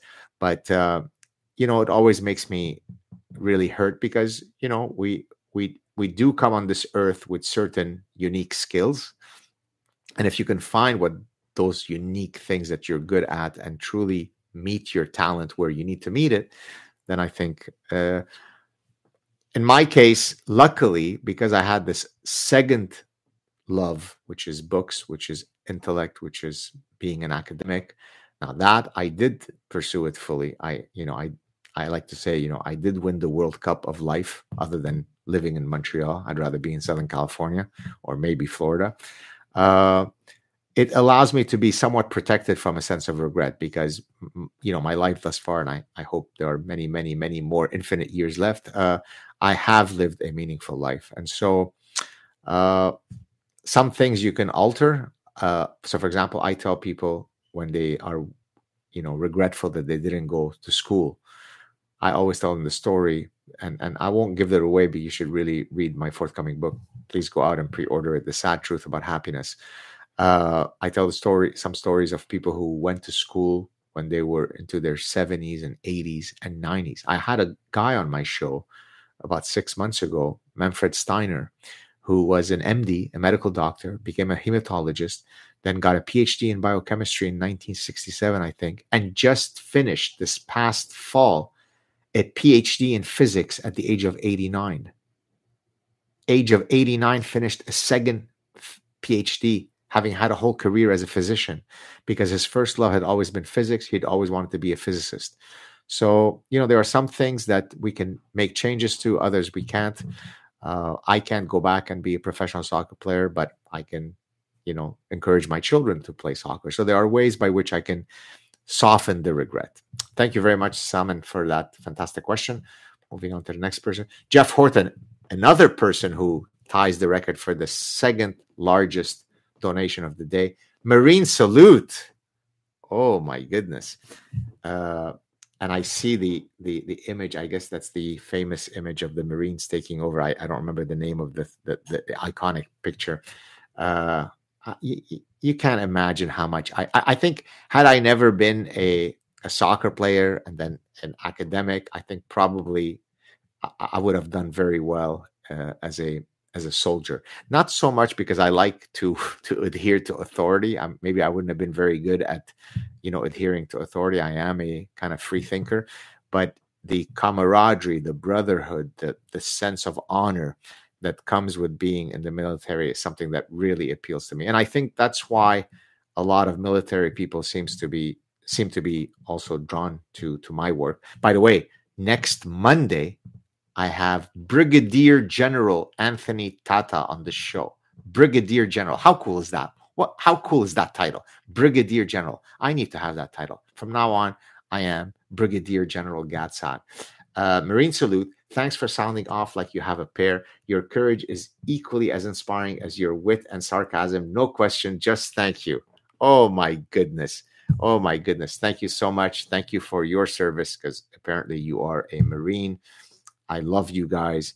Yeah, I, I don't know if you guys saw uh, last year, I received a package of all military stuff. Like, you know, here's a stuff from Green Beret, here from a Marine, uh, a, an officer who ha- was very touched by a letter that I had read from my son about you know thanking i think it was on remembrance day uh, my son is very young he was thanking you know the the soldiers for their efforts for their sacrifice. And so i can't tell you how much i love you guys. Thank you very much sir. Cheers. Moving on. Uh, thank you jeff. Calm on ground. I just in, i just invested in my own future happiness this summer by pre-ordering. Yes. Yes. Yes. Yes. Thank you so much I th- uh, gonna let me first read fin- finish reading what you wrote, and then I, I'll say something. Thank you so much for being such a good humored honey badger role model. Thank you. Uh, you know, that's one of the reasons why I wrote this book because what would happen often is people would write to me and say, "You always seem to be joking around, happy, smiling. Even when you're going after people, you seem to be playful." That that's what really, by the way, pisses me off when people sometimes think, oh, you seem so rough on social media and so on. Even when I'm rough, even when I call someone castrato, I mean, that's poetic. I'm joking. I'm, I'm having fun. Like it's never, even with, I don't even want to bring up his name, but the Malibu meditator. I hate the fact that there seems to be now bad blood between us because I don't, I'm not that guy. I don't want to have bad blood with people. I, I, I want, I really, I'm kind of a purist. I just want, you know, to, to spread positivity, spread good things, spread happiness. So to go back to your point, the reason why I wrote the book, eh, well, I discuss it in the opening chapter. First, people would write to me and say, Well, what's your secret? How come you're happy? Now, here's the thing 50% of our happiness is inscribed in our genes, roughly 50%.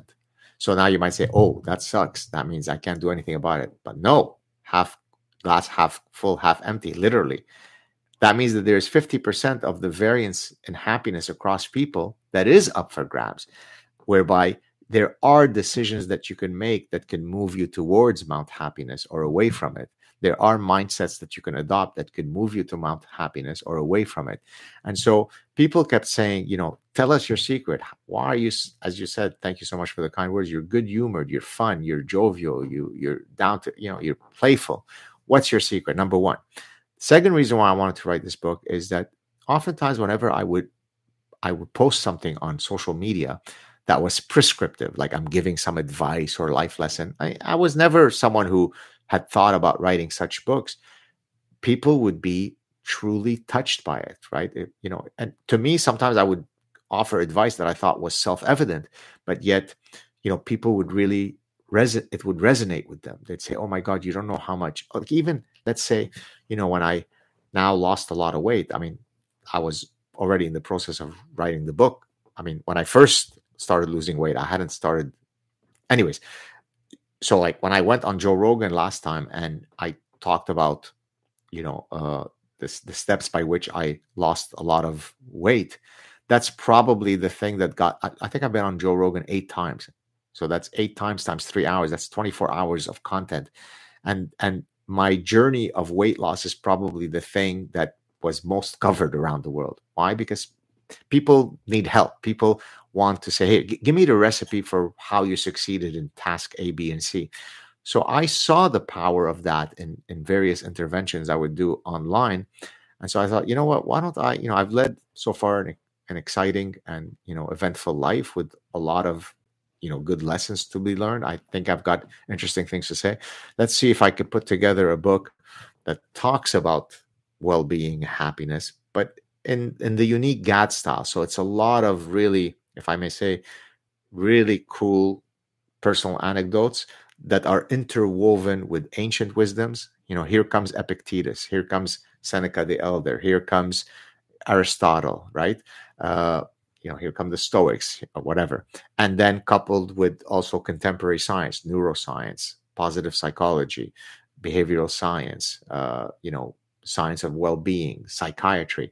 And so it's a real mishmash of personal anecdotes, ancient, ancient wisdoms, contemporary science put together that hopefully you enjoy. So thank you so much for uh, pre-ordering the book. I hope a few others have. Again, you can't imagine how much it helps from the perspective of you know really getting off to a good start off the gates. So thank you for that. Uh, are there anybody else that I've missed? I hope not. I don't think so. Oh, yes, we do. I do have a whole bunch. Hold on a sec. I just envisioned. Okay. Mother June. Tabbouleh ye or nay of hello, Gad Saad, Lebanese. Tabbouleh is Lebanese. Absolutely yay. But here's the trick. You ready? The ratio of parsley to burghul.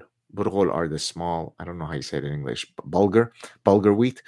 Uh, I don't like when it's a lot of parsley. It has to be more meaty. So the really good, you know, homemade parsley, which uh, not parsley, uh, tabbouleh, which my wife just made, by the way, because we had some guests over, neighbors, for a barbecue, Lebanese barbecue this past weekend. It has to have a lot of bulgur wheat. So absolutely, yeah. I, mean, I eat it like I, I inject it in my veins, basically. Uh, so yes, very good. Uh, we've got uh, Theophrastus 3.0 is back. Okay, thank you so much. Uh, retired military here. Oh, cool. You've made you would have made an excellent intelligence analyst or electronic warfare specialist. That's where free spirits and geeks belong. Oh, well, thank you so much. I don't want to give away anything because I want you to read it in the book. Uh, let's just say there is a story in there uh, that's incredibly powerful that does involve me having had some experience within that range, within that world. I'll leave it at that. It's a very, very powerful story. Uh, and it's a story, by the way, that until I told my wife when we were starting to date, no one had known of. In other words, this is something that happened when I was in my teens. I know it's it's making you uh, uh, you know you're excited i hope you're it's it's making you excited to to learn about it it's something that happened to me in my late teens and for many many years no one knew about it and it very much speaks to your uh, intuition of how i would have been in military intelligence. I'll leave it at that. Uh, all right. Oh someone wrote malibu meditator with a with many uh, smiley faces. Yes. Uh, cjb Thank you for your contribution. Good evening, Gad, with exclamation point. How are you, sir or ma'am, uh, or any or two spirit or non-gender or non-binary or whatever? Have you encountered any politically motivated problems from editors or publishers in relation to your outspoken nature? Holy moly, have I ever? Hello, hello, Gad Saad here, king of the honey badgers, the irreverent one. Absolutely many, many times. Actually, just recently, I wrote to the editor of Nature Human Behavior. I think there's a like as part of the Nature journals. There's one that's I think it's called Nature Human Behavior, where they were in, in you know incorporating diversity, inclusion, and equity within their editorial stuff, which is completely anti-scientific. So I wrote to her uh, and said, "Hey, why don't you invite me to write a counter position?" And uh, that didn't go too well. I, I didn't even hear from her. So I, throughout my career, listen, I've been for almost 30 years now. I've been trying to incorporate So never mind about all the woke stuff, but I've been trying to incorporate evolutionary psychology within the behavioral sciences in general and the business school in particular. And let me tell you, till today, many social scientists abhor the idea that humans are shaped by biology, which of course is an insane idea. Uh, and that's originally how I realized that people can be so parasitized, even intelligent people, professors could be parasitized by complete bullshit. So that was the start of where I I thought, oh, oh, Houston, we have a problem, and you know, so so the the the excuse me the, the the vision of writing the parasitic mind is one that you know started early in my career as I saw how people could be parasitized. So yes, of course, to your question, I've had many politically motivated, uh, you know, hit jobs on me in academia. Many, many, many. Uh, that sad Thank you for your contribution. Do news, do nice guys stop for most starting last? What? Jew, D U E, Jew news, nice guys stop for most starting last. Sorry, buddy. I'm afraid I don't know if uh, you're drunk or what's happening, but that sentence makes no sense. Jew news, nice guys stop for most starting last. Can't help you there. Uh, what else we've got? I can really recommend The Parasitic Mind. I would never take any person seriously who had only ever read one book. okay, uh, I'm not. Okay, I'm trying to see if I'm I missed anybody. Tabbouleh, we got Common Ground. Okay, guys, we're running out of time. If you want to this keep going on, we got about 180 people here. I was hoping that we'd get more like closer to 300, but again, I did this last minute. Uh, Muhammad Mansour Jad. Hello, Professor Saad. Hello, Muhammad. Uh, I'm just reading now random comments. Uh, okay. I'm not seeing anything. Hit the like button. Who's who said that? Oh, I'll work. Okay. Oh, these are people talking to each other on the thread. Uh, guys, unless I don't receive any more questions, we might call it a day.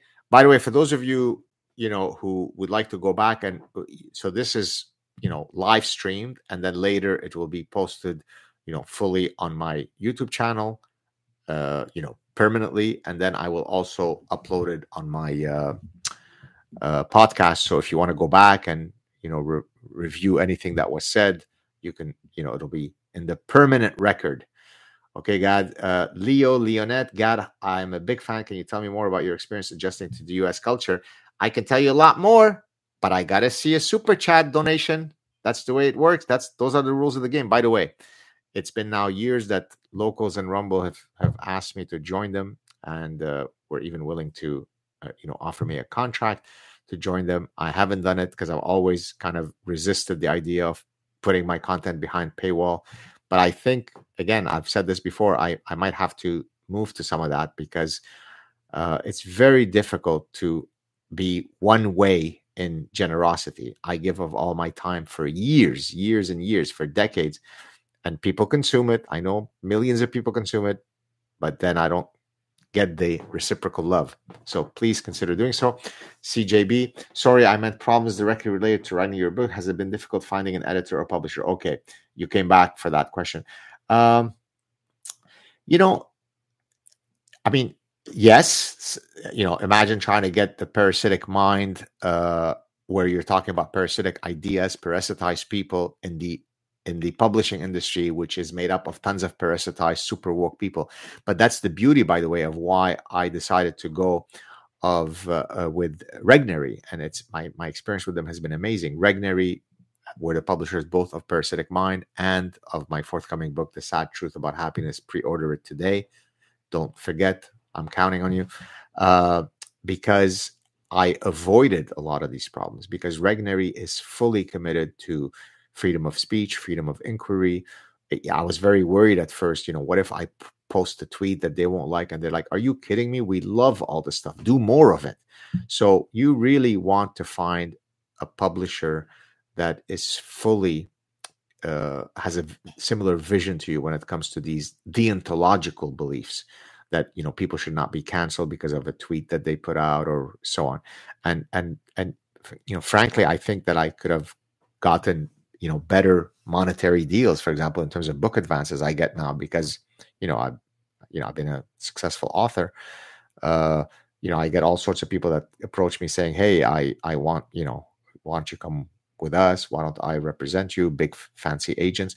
And i've been totally loyal to regnery because there's value in having that kind of protection. So I, have been lucky in that I've made the right decisions, at least in my uh, book writing career, to try to find publishers that would uh, not be woke. Uh, so that's really the trick. So thank you for your uh, question, for your return question. Okay, let me move on. Uh, Nick K, thank you so much for your uh, Contribution. Hi, sir. What do you think about the social psychology discipline? Uh, well, it's great. By the way, uh, you may or may not know this. I mean, some of you may know this. Uh, first semester as a doctoral student at Cornell, 1990, fall 1990. Maybe some of you weren't even born there. I can't believe that I'm that old. Uh, I had taken a social psychology course, advanced social psychology, with Professor Dennis Regan, and it was in his course that he had assigned the book Homicide by two of the pioneers of evolutionary psychology, Margo Wilson and Martin Daly, husband and wife team. And the book is about uh, studying patterns of criminality from an evolutionary perspective. And so I owe great thanks to an advanced social psychology course for having introduced me to evolutionary psychology. So, of course, social psychology is, is, a, is a wonderful discipline. So, for those of you who are interested in reading academic literature from uh, from that discipline, probably the number one uh, academic journal is the Journal of Personality and Social Psychology, JPSP, but there are others.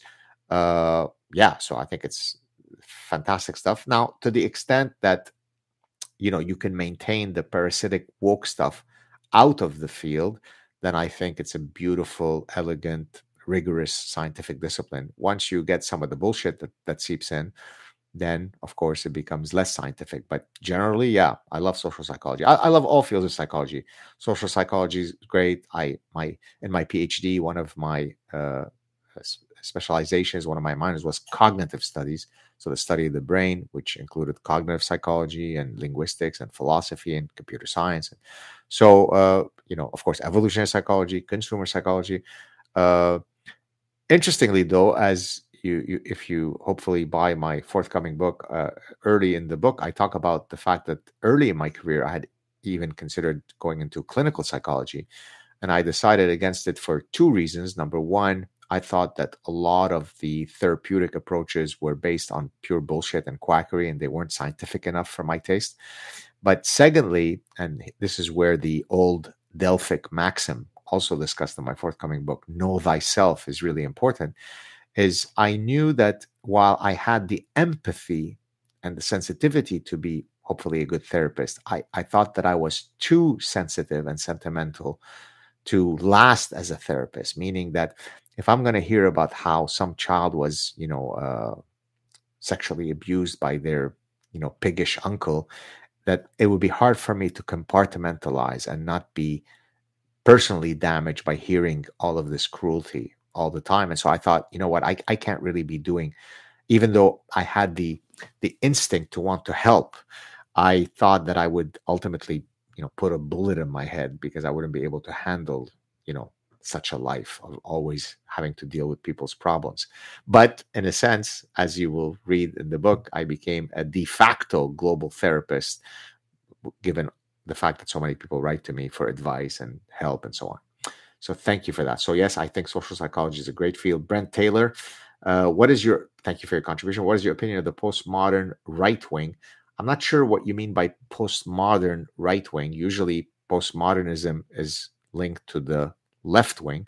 Postmodernism, briefly stated, as I explained, the parasitic mind is the, is the epistemological position that there are no absolute truths. We can never speak of truth with a capital T. We are always constrained by subjectivity, by personal biases, by you know cultural relativism, and so on. So to speak of a human universal is silly, according to postmodernism. So that's the postmodernism that I speak of. So I don't know what you mean by right wing postmodernism. Sorry, I, I, don't know how to answer that. Michael Marmorstein is back. Thank you so much for your. Hi. Oh, Uh, sorry to misspell your name on the last one, no problem. Wondering what you think of social Darwinism as an evolutionary biologist. Uh, well, I'm an evolutionary psychologist, although I apply evolutionary biology. I'm, I'm probably more of an evolutionary biologist, technically speaking, than most evolutionary biologists, but formally, that's why I I'm an evolutionary behavioral scientist in that I apply evolutionary biology in studying behavioral sciences, but fair enough. Uh, social Darwinism is actually a, a truly regrettable uh, appellation because many people who end up hating evolutionary theory hate it because of social Darwinism. Social Darwinism was a movement that came out of British class elitists who said, hey, this is you know, more than a, around the time, just shortly after Darwin. Hey, look, there's a natural struggle between social classes we are the upper class, you are the lowly class, you lost out. Hey, if you die from tuberculosis in your sucky neighborhoods, if you don't have enough money to get an education, that's just the natural struggle between classes. It's a form of Darwinism, it's social Darwinism. So who cares? Right? The Nazis did a similar thing, except that instead of using social class as the struggle, they used struggle between the races. Hey, it's Darwinian. We are Aryan. You are the Jews. Sorry, it's Darwin. You, we have to kill you. That's just nature. Eugenicists did the same thing. Hey, it's Darwinian. You know, we have to uh, castrate uh, homosexuals because that way they don't quote spread the gay gene. Now, each of these assholes misused evolutionary theory to their political goals, right? But it has nothing to do with evolutionary theory. That's one of the reasons why many imbeciles, frankly, including academics, dislike evolutionary theory because they think, oh, evolutionary theory is eugenics, evolutionary theory is Nazism, evolutionary theory is social Darwinism. Got nothing to do with it. That's just a bunch of cretins and miscreants misusing evolutionary psychology, evolutionary theory, evolutionary biology to suit their political agenda. So, got nothing to do with anything. Thank you, Michael. Common Ground is back. For people watching, be sure and ask your local library to order the book. Yes, please or put an order. Hey, we want the Saad truth about happiness, eight secrets for leading the good life. I want it in every library. But again, most importantly, we leave this chat. I want to go on Amazon and I want to see it having shot up. Even if 20, 30, 40 of you, believe me, I don't make a lot of money if 40 of you buy the book. I'll make three dollars a book. So I will I will have made less money from you ordering the books than I will from your generous donations here. But what matters is that if you have enough people who pre-order the book, boy does that increase the chances of it hitting the bestsellers list week one. Please, please, please pre-order right away. Thank you, Common Ground, for that fantastic suggestion. Rasmus Royceved is back. Get Stephen Oh, you know what? I thought you were going to tell me that you asked your girlfriend that to marry you, and she said yes. That's not what you're back for. Get Stephen Kotkin on your show.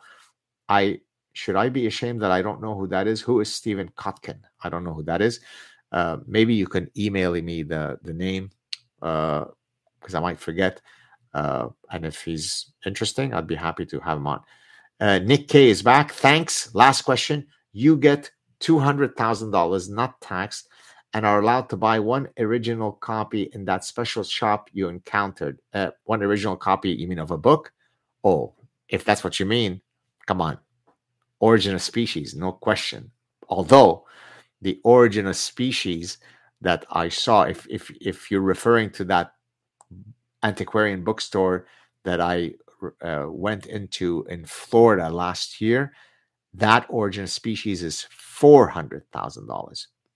So if we've got some super uh, wealthy, you know, I've always thought, you know, why isn't there some super billionaire who says, you know, I, I know many billionaires, I know several, believe me, I even know some very truly, truly wealthy people personally. And of course, you you can't go to them and say, hey, come on, if if you give me five million dollars, it's not even the interest that you make on your money.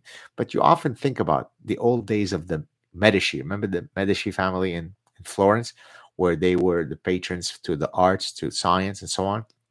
Right? Michelangelo can't do what he does, what he did, if he didn't have a patron.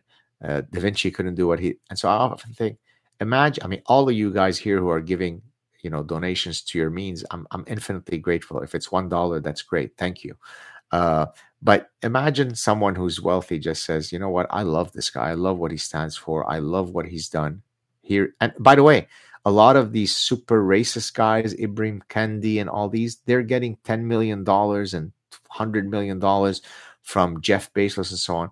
In what world does such an asshole, a, a racist guy who's spreading a racist message, get well because because those billionaire donors are woke. They want to give 10, 20 million dollars to some black guy who's an utter imbecile because you know it appears as though they're not racist. They're helping the cause. They're helping a an intellectual of color. Well, how about if you know of a billionaire give me that escape velocity so I can set up online courses, so I can set up, you know, all kinds of exciting projects, a great minds platform where all I do all day is create intellectual content where I could spend all day, every day doing nothing but pumping out books and papers.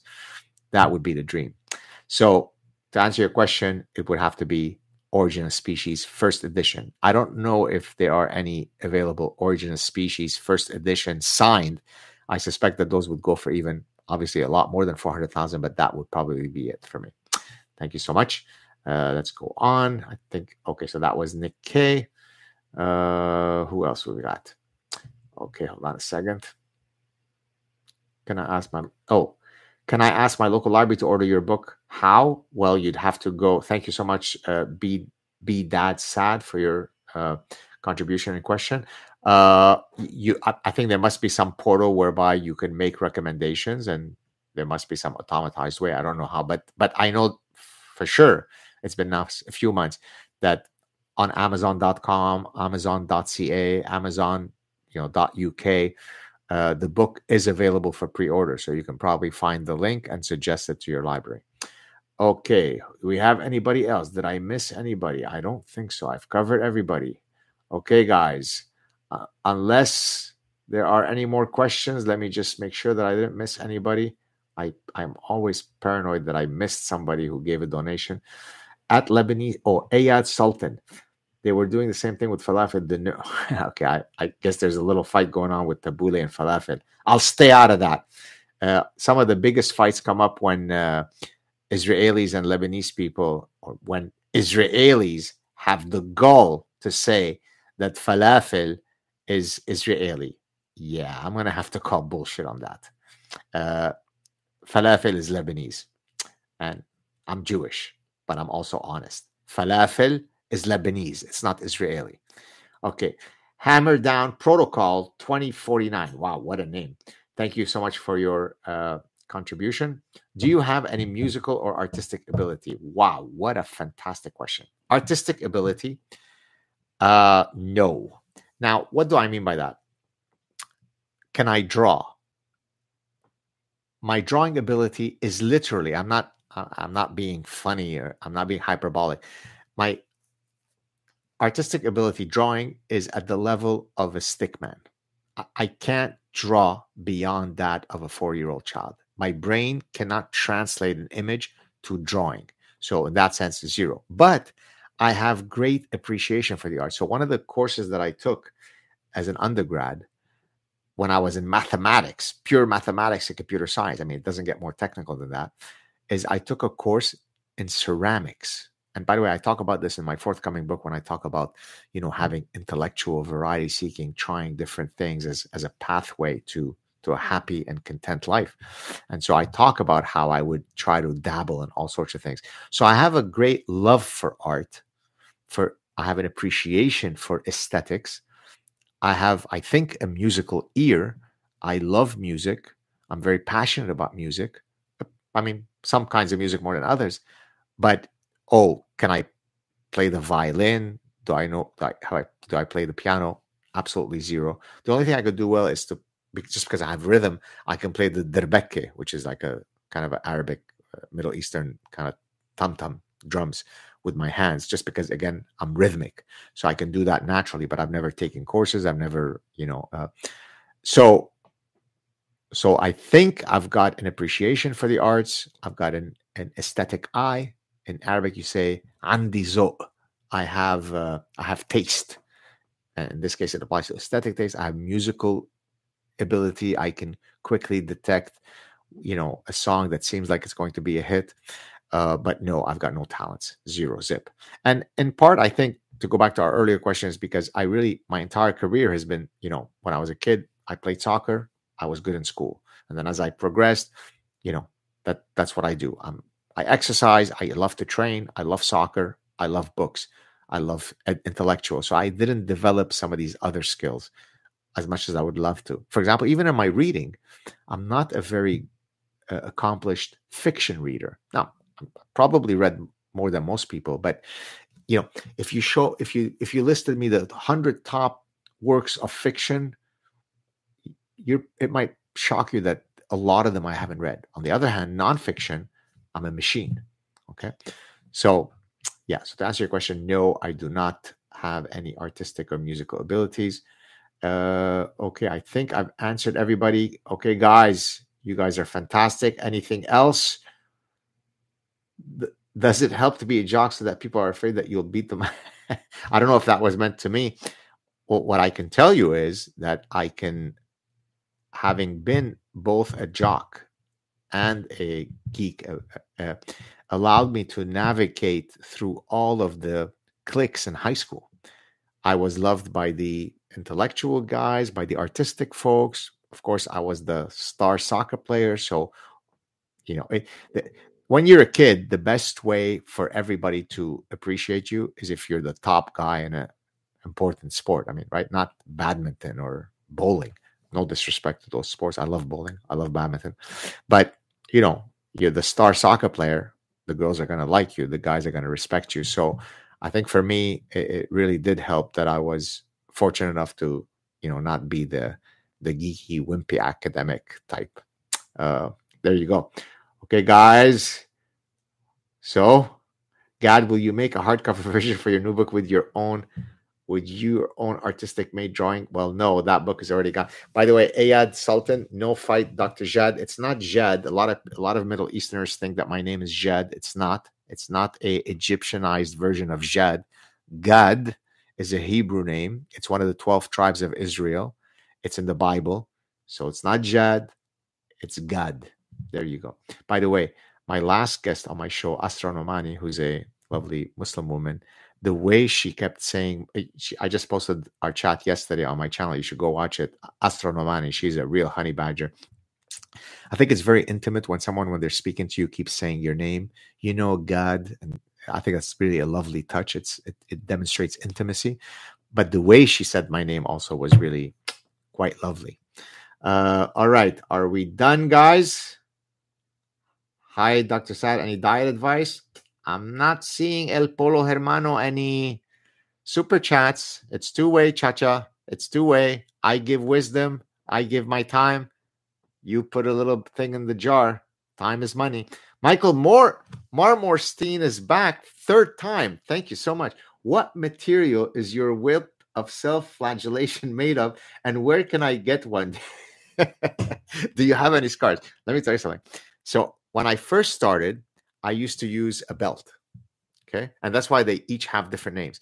Then I said, oh, let, us mix it up. I took the mosquito swatter and I started using that. So you can go back to my channel and you'll see some of my self flagellations are with my belt, some are with the mosquito fly swatter. And then I received an email, uh, not an email, a, a letter, a package from a fan who, by the way, happened to be a, a, a commercial captain, uh, airline pilot, because he left me his card. He said, Well, you know, I need you to classy it up. I want to raise your self flagellation. So he's the one who gave me that whip because a lot of people say, Hmm, I guess we're understanding the sexual fetishes that happen in the Saad bedroom. I wish it were as spicy as that. It I'm not saying that they're not used for other purposes, but I'm saying is that it's not it's not me who went out and purchased that thing. It was a gift from a fan. By the way, you should see some of the incredible gifts that I've received from fans. It's just you know, it really is amazing, right? Because when you start in your academic career, you you know, you wonder what your trajectory is going to be and to now be able to connect with so many people whether it be in this forum, whether it be on my channel, on Joe Rogan, whether it be you're walking down the street, people are coming up to you. I'm truly blessed to have been able to, you know, have uh, such a positive influence on so many people. And I hope to continue to be able to do so. On that note, I think we're at the two hour mark. Guys, what a pleasure. Thank you all, even the ones who, you know, for whatever reason weren't able to donate. I forgive you. Maybe next time. If you haven't done so, please, please, please consider pre ordering the book. Uh, even if you then end up changing your mind, you can change your mind, but I hope you don't. Pre order the book right now The Saad Truth About Happiness Eight Secrets for Leading the Good Life. It has been an absolute pleasure talking to you guys. Thank you so much. Uh, really had a lot of fun. I think I really need to make one change. I need to make this into a regular time slot so that more people learn when it's happening rather than me doing my impulsive, s- silly thing, which is, you know, every Monday at four o'clock we do this because I, I just would love for more people to come to this uh, forum. Thanks again. Have a great rest of the week. I am enriched by all of your support and love, and uh, talk to you soon. Thanks so much, guys. Cheers. Take care. Bye.